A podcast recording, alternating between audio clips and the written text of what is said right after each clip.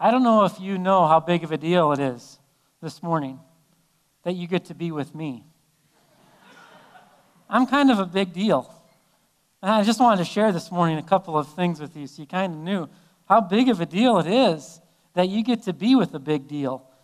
I'm not sure you know all these things. But first, I just kind of want to cover my athletic career for a few moments. I brought with me this morning Gus Macker, all world third place plaque. I don't know about if you know much about Gus Macker. Gus Macker is the street basketball of street basketball tournaments. I took third place back in seventh grade in Albert Lea, Minnesota. Let me tell you how big Albert Lea is 18,000 strong. That drew in teams from all over the place, like Blue Earth and Jackson. we dominated. Third place, Gus Macker. Not only though third place Gus Macker, not Gus Macker, I was the captain of my basketball team. Alden Conger basketball team. Alden, I graduated in a class that was huge 62. They selected me to be the captain of the basketball team. My athletic career didn't end there, though. I went on to play on the King of Glory softball team. I'm the only player who currently has their number retired. We haven't had time yet to hang it up in the rafters, but I believe it's coming. It's been an illustrious athletic career, hard to match. But my, my greatness doesn't end with my athletic ability. I'm pretty strong academically, too. I don't know if you knew it, you probably think, oh, he's a pastor. He probably graduated with some English degree somewhere. No, not to put down the English degrees among us. I've got a bachelor's of science from the renowned University of Sioux Falls.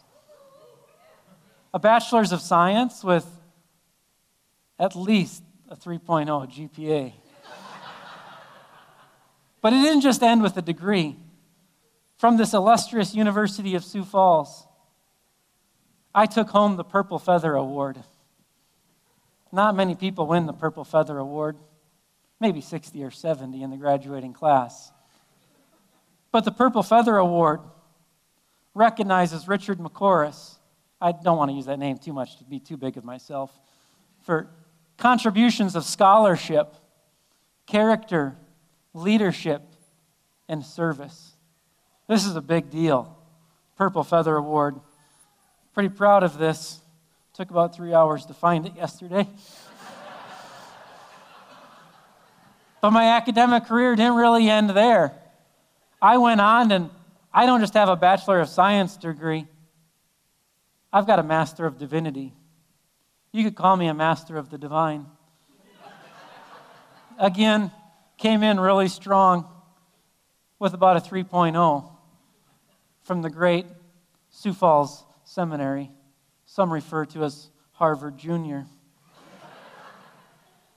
You could look at those credentials this morning and you could think to yourself, Wow, in the presence of greatness. Yeah, I'm kind of a big deal. Or you could look at those credentials this morning, and you might think to yourself, I hope he's not getting his confidence from his accomplishments. You could look at that resume this morning, and you might think, how does he have any confidence in himself? Well, my resume actually isn't that great. But what if I looked at your resume this morning? What would your resume include? What academic awards? What employee awards? Some of you might have some great awards. But if we looked at your resume this morning, would your resume give you reason to have boldness, to stand and be willing to die for what you've accomplished? Would your resume be strong enough that you would say, you know what?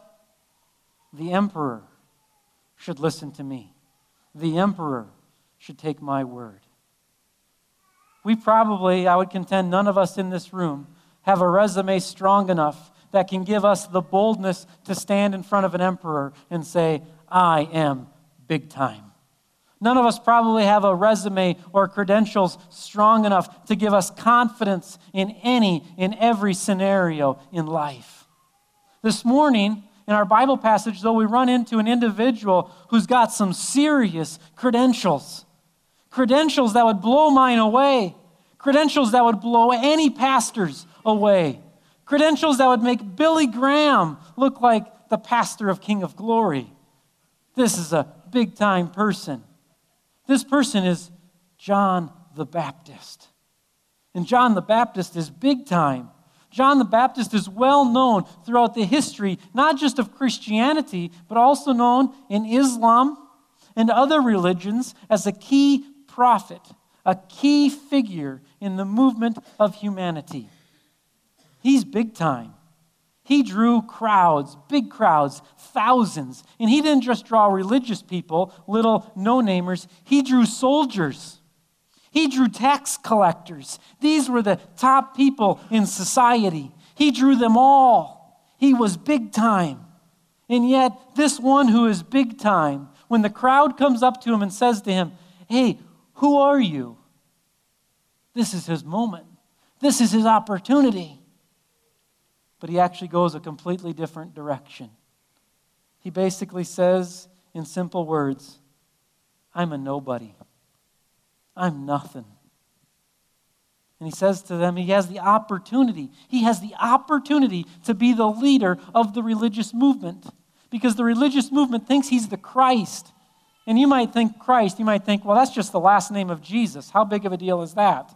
Christ isn't the last name of Jesus, Christ is the title of the one that the whole Jewish nation has been waiting for. It's the title of Messiah, the anointed one, the great one who's to come and fix everything.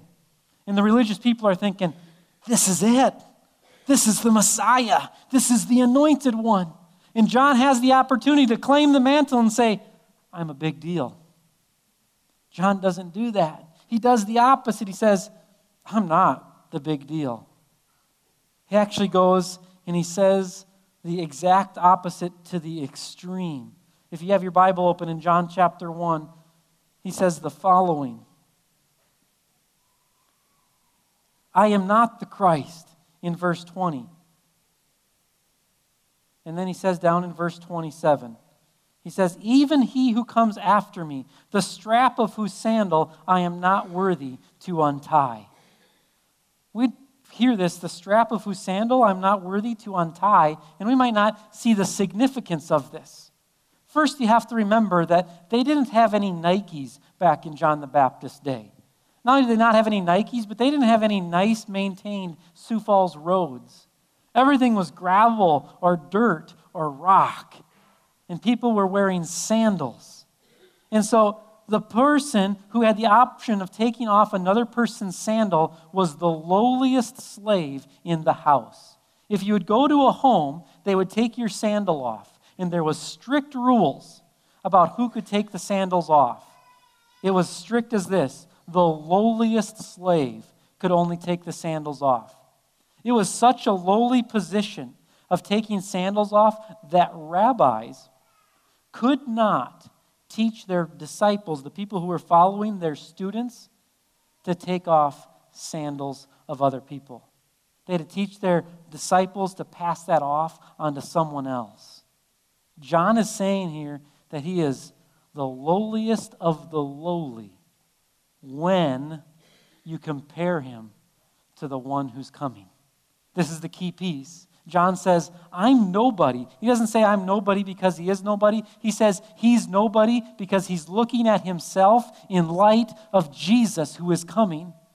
And in light of Jesus, he says, I am not even worthy to untie his sandal.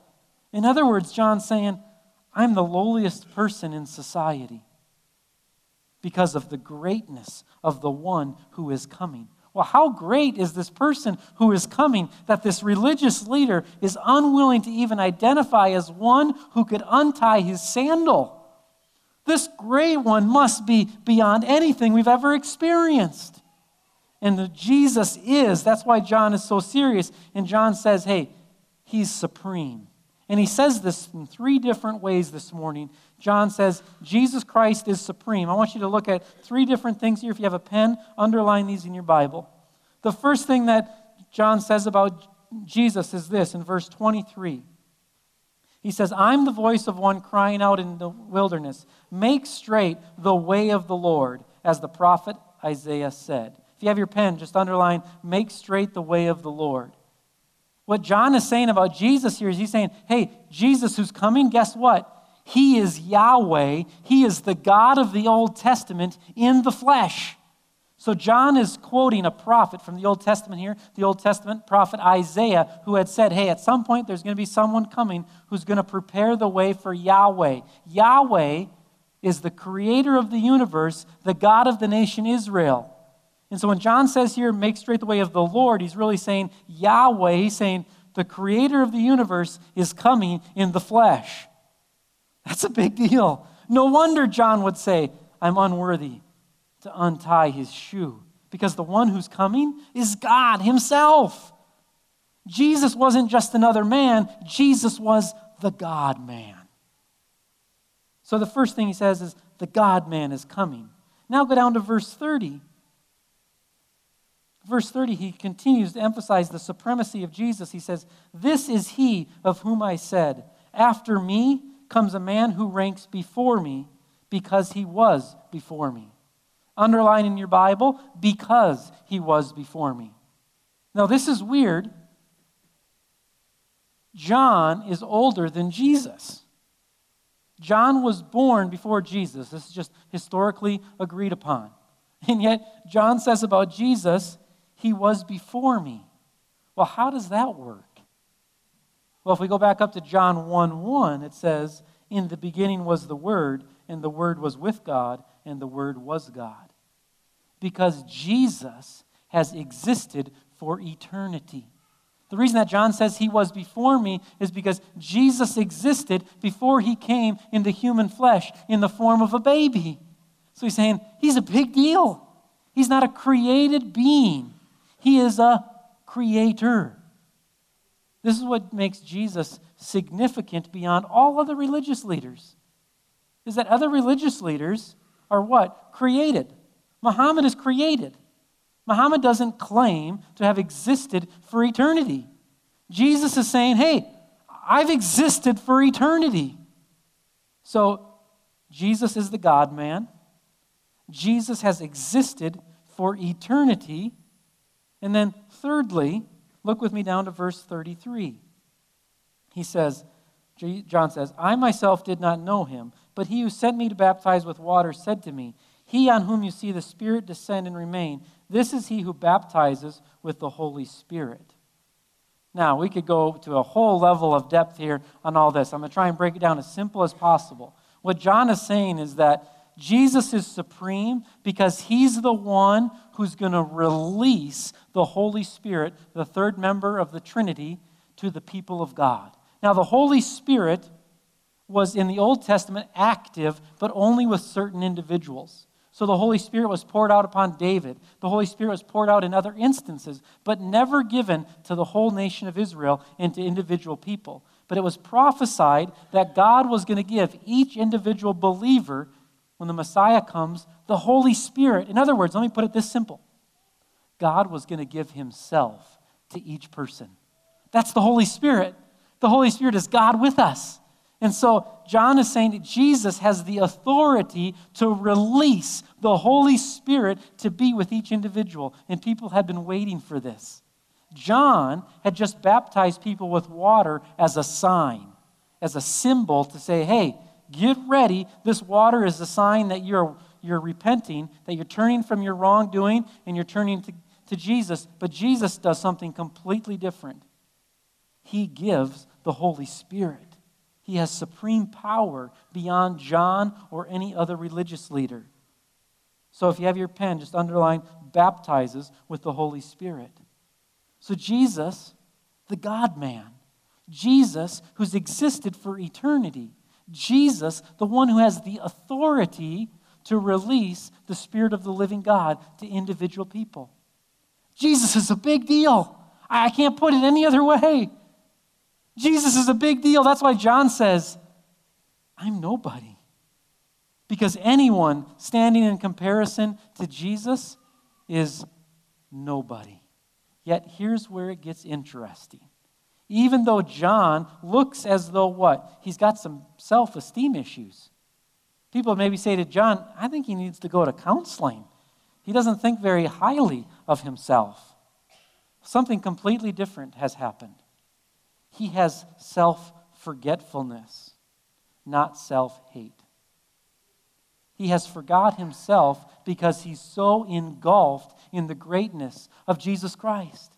Have you ever been in the midst of something so tragic or something so significant where you just what? You just do, do, do, and you kind of forget details and everything else that's going on. You hear stories about firefighters or others just running into a collapsing building or, or anything. They just forget who they are because what? They're so taken in that moment, the bigness of the moment, that they're able to step up and do anything beyond what they ever thought they could do. That's what's happening here John, is John is caught up with something so beyond himself that he's able to forget himself and be so focused on the one who is bigger than him. Jesus is a big deal. Well, why should you believe that Jesus is a big deal this morning? Because I told you who had a 3.0 at Sioux Falls Seminary? No. Don't take my word for it this morning that Jesus is a big deal. There's one reason that Jesus is a big deal. And this is where I want to help us all this morning because we're getting challenged on this front by culture and the world around us. Jesus is a big deal. Now, listen to me very carefully. Not because the Bible says so. Jesus is a big deal, not because the Bible says so, but because he rose from the dead. There's one thing that affirms the message of Jesus Christ it is his resurrection. So this morning, if you're like, I don't know about this, Jesus, are you serious? Well, you got to deal with one issue, and this is the issue Did he rise from the dead? Because there's been only one person in all of history who's even claimed to rise from the dead and claimed to stay alive after being dead Jesus Christ. No one else has ever done it. No one else has claimed to do it because that's how big of a deal it is. So, the affirmation of the identity of Jesus Christ is in the resurrection of Jesus Christ. This is something we need to learn to talk about because the Bible is under assault, right? A lot of people are questioning the Bible. People are like, well, why? Because the Bible tells you so, so why? Well, the reason that we trust the Bible and the reason that we trust Jesus' identity come down to the same issue the resurrection of Jesus Christ. The reason that we should be willing to give our lives for what's taught in here is not because a bunch of guys got together and had a vote on what books are going to be in the Bible. And they're trustworthy guys. The reason that we should stake our life on this word is because of Jesus Christ rising from the dead. And when the moment he rose from the dead, everything he claimed was affirmed. Why is Jesus a big deal? Because he rose from the dead. That's your proof. That's what each of us has to deal with. So, why should you trust the Bible today? The reason you should trust the Bible is because it's built upon a historical event, the resurrection of Jesus Christ. If Jesus did not rise from the dead, we would not have the Bible. We would just have the Old Testament and it would have stopped right there. It would never have been compiled for us. But the resurrection gives us confidence. And I won't go into it today because we do it every Easter. There's a lot of good reasons to have confidence in the resurrection of Jesus Christ. So, Jesus is a big deal. You're probably like, well, I'm not surprised to hear that at church, Pastor. But Jesus is a big deal, and that's the simplicity of the message today. He's a big deal because he's the God man. He's a big deal because he's eternally existed. He's a big deal because he releases, has the authority to give the Holy Spirit. So now the question becomes what difference does this make on Monday morning? What's the Monday morning difference? Because Jesus is a big deal. I want to share two practical things with you today of the difference that Jesus makes on Monday morning. The first is this on Monday morning, you can now have security rather than insecurity. Insecurity is a big problem in all of our lives. I think if all of us were honest this morning, all of us have troubled trouble, struggled with different levels of insecurity. And insecurity causes us to do weird things. Insecurity causes us to cave into peer pressure. Insecurity is, is really part of the root of anxiety and worry because we're not secure in who we are. Well, insecurity is gone now because we find our security in a different place. Our security comes from what? The one who's a big deal, Jesus Christ Himself. So if you want to say goodbye to your insecurity, if you want to be bold, if you want to have confidence in life, it doesn't come from looking at your own credentials. It doesn't come from fixing your inside and thinking of yourself more highly. It comes from looking outside of yourself to the one who is a big deal, Jesus Himself. You're secure when you attach yourself to something or someone that is secure. As some of you know, I've been doing some home construction, and I, I didn't bring that up in my resume this morning, but I've done a lot of construction. Well, a couple of weeks ago, I was at the back door, and I can't remember exactly what I was doing, but I was slamming the back door or, or something. I slammed the back door, and all of a sudden, boom! I'm like, what in the world was that? Thing. Look over here, and here this big piece of trim came down right next to my head. And I got a picture here this morning. That's above the door, and you kind of see a white line there. There's supposed to be a piece of trim there that brings it all together. There was a piece of trim there, I think the hired help, I don't want to bring up any names here this morning. I think the hired help forgot to nail it. They just stuck it up there. And after a while, it just came down, and thankfully there's no kids, or my wife doesn't even know this, I don't think. Um, it didn't come down. Here's what you got to do, though. If you, have, if you want to have security, what do you got to do? You got to attach it to something that is secure. Well, how do you attach yourself to Jesus Christ? In the Gospel of John, Jesus gives one way to attach yourself to Jesus Christ, and that is believe in Him trust in Him. We attach ourselves to Jesus by saying, Jesus, I trust in you. I believe that you are my Lord. I believe you are my Savior. I trust in your word. That's how we stay connected to, to Jesus, the source of our security. Let me break that down in a very practical step. So, when it becomes insecure, when those moments of difficulty come, what it means to trust Jesus is say this Jesus, my circumstances are saying this, but you know what? I'm trusting your word. I'm trusting what you said is true. I'm trusting that what you said, that sorrow will not have the final say, I'm trusting that that's true. We're secure when we stay linked to the one who is the big deal, Jesus Christ. Well, this morning, are you linked to Jesus Christ? Not just is Jesus kind of in place, like, you know, I come to church on Sunday, Jesus is just, no, no, no, no. Has the nail been put in? Have you said, Jesus, I trust in you? You're my Lord, you're my Savior.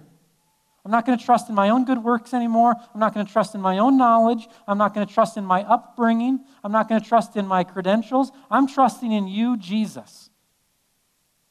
That's where our security comes from because we're connected to one who cannot be shaken. Too often we look for security in that which is only momentarily secure and everything in this world is only momentarily secure. But Jesus is eternally secure, for he has overcome everything. So on Monday morning, you know what difference this makes? We, as followers of Jesus Christ, we should be bold. Do you know what happened to John the Baptist? John the Baptist basically lost his head, was killed. He was bold. He was questioned, he was put in jail, but he was willing to stand and say, you know what? I'm not backing down. And he wasn't saying that because of who he was. As he said, we look at these verses. He was saying that why? Because of who he was connected to. And I'm not saying this morning that all of us are going to go out and be headed this next week. I hope none of us this next, this next week. But all of us need a little more confidence in our day to day interaction. When things get work at the water cooler, when things get rough at the water cooler at work and kind of the language is turning and, and you're kind of tempted to join in with the gossip, we need a little more confidence to say, you know what? I'm going to speak a kind word about that person rather than talk about their deficiencies. We need a little more confidence that tells us, you know what? I'm going to say no next time that I'm invited to participate in something that's not worthwhile. We need a little more confidence next time to, to speak up and say a word of truth in a difficult circumstance. Maybe where someone needs to hear a hard word that says, you need to forgive them. I'm going to have confidence to stand and say, you need to forgive. Why? Because I trust in Jesus, and Jesus says to forgive. Our security comes from Jesus Christ. It's time to stop moping around. It's time to be bold. Not because of how good we are, not because of how great we are, not because of the skills and the gifts we have, but because of who we're connected to. Be bold. And so, maybe a practical step you could take tomorrow, maybe each day this next week, one practical step you could do is, is this acknowledge the supremacy of Jesus at the beginning of each day. So, what difference does this make on Monday morning? First is we're secure, our insecurities are gone. Second is this is very practically speaking, just acknowledge Jesus as supreme at the beginning of each day. It could be very simply be something like this Jesus, you're the boss today.